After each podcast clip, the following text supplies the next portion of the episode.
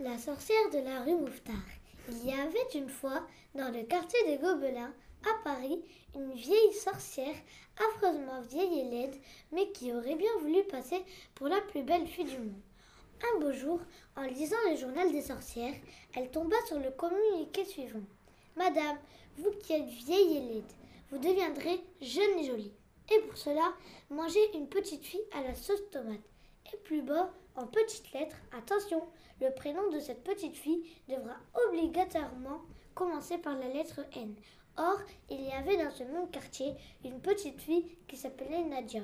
C'était la fille aînée de Papa Saïd, je ne sais pas si vous connaissez, qui tenait l'épicerie Buvette de la rue Broca.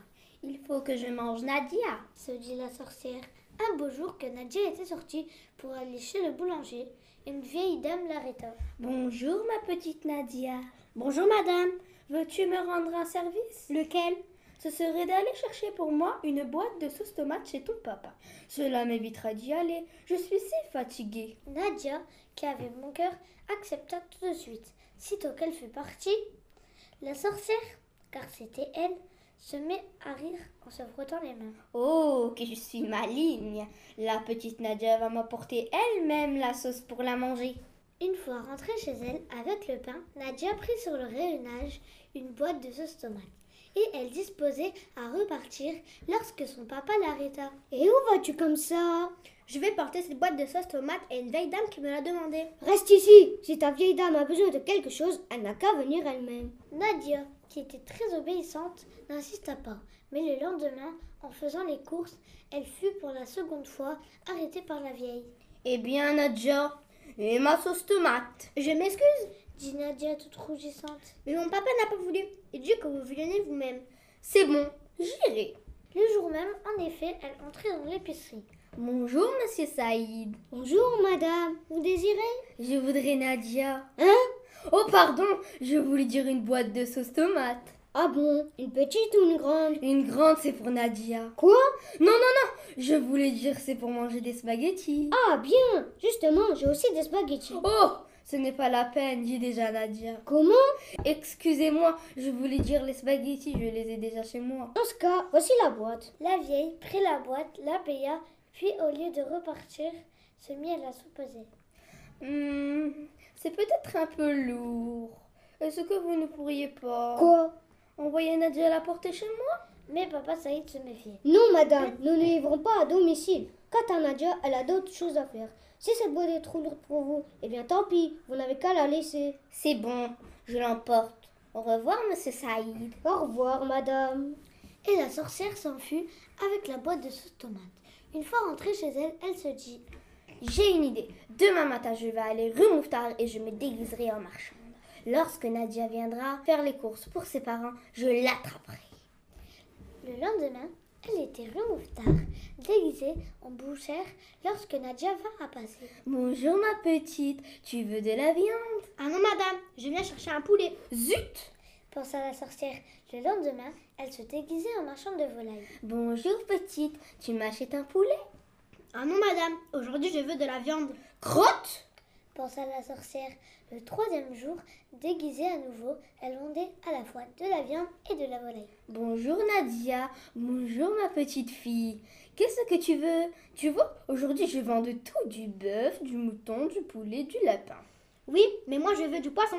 Flûte Rentrée chez elle, la sorcière réfléchit, réfléchit, réfléchit, puis elle eut une nouvelle idée. Eh bien, puisque c'est comme ça, demain matin je donnerai à moi toute seule toutes les marchandes de la rue Mouffetard. Et en effet, le jour suivant, toutes les marchandes de la rue Mouffetard, il y en avait exactement 267, c'était elle. Nadia vint, comme à l'ordinaire, s'approcha sans méfiance d'un éventaire de légumes pour acheter cette fois des haricots verts. Et elle allait payer quand la marchande la saisit par le poignet, l'enleva et hop, l'enferma dans le tiroir caisse. Mais heureusement, Nadia avait un petit frère qui s'appelait Bachir.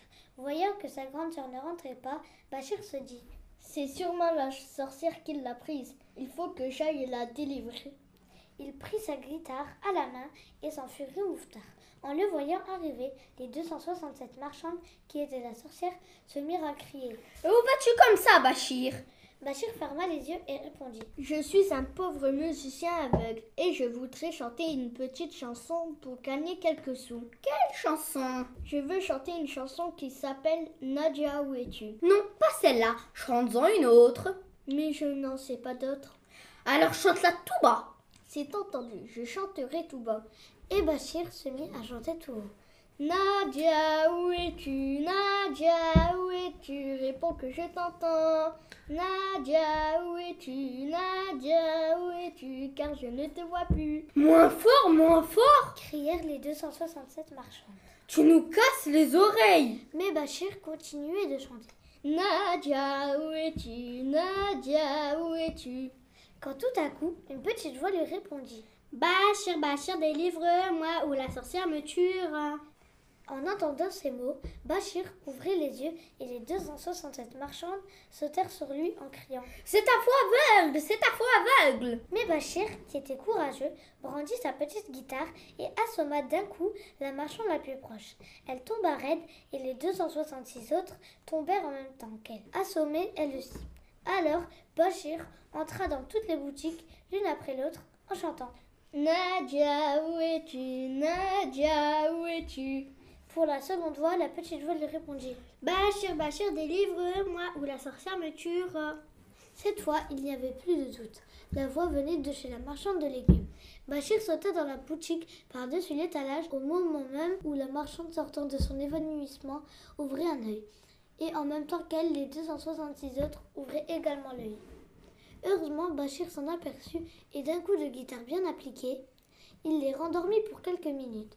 Ensuite, il essaya d'ouvrir le tiroir-caisse, cependant que Nadia continuait à chanter. Bachir, Bachir, délivre-moi ou la sorcière me tuera.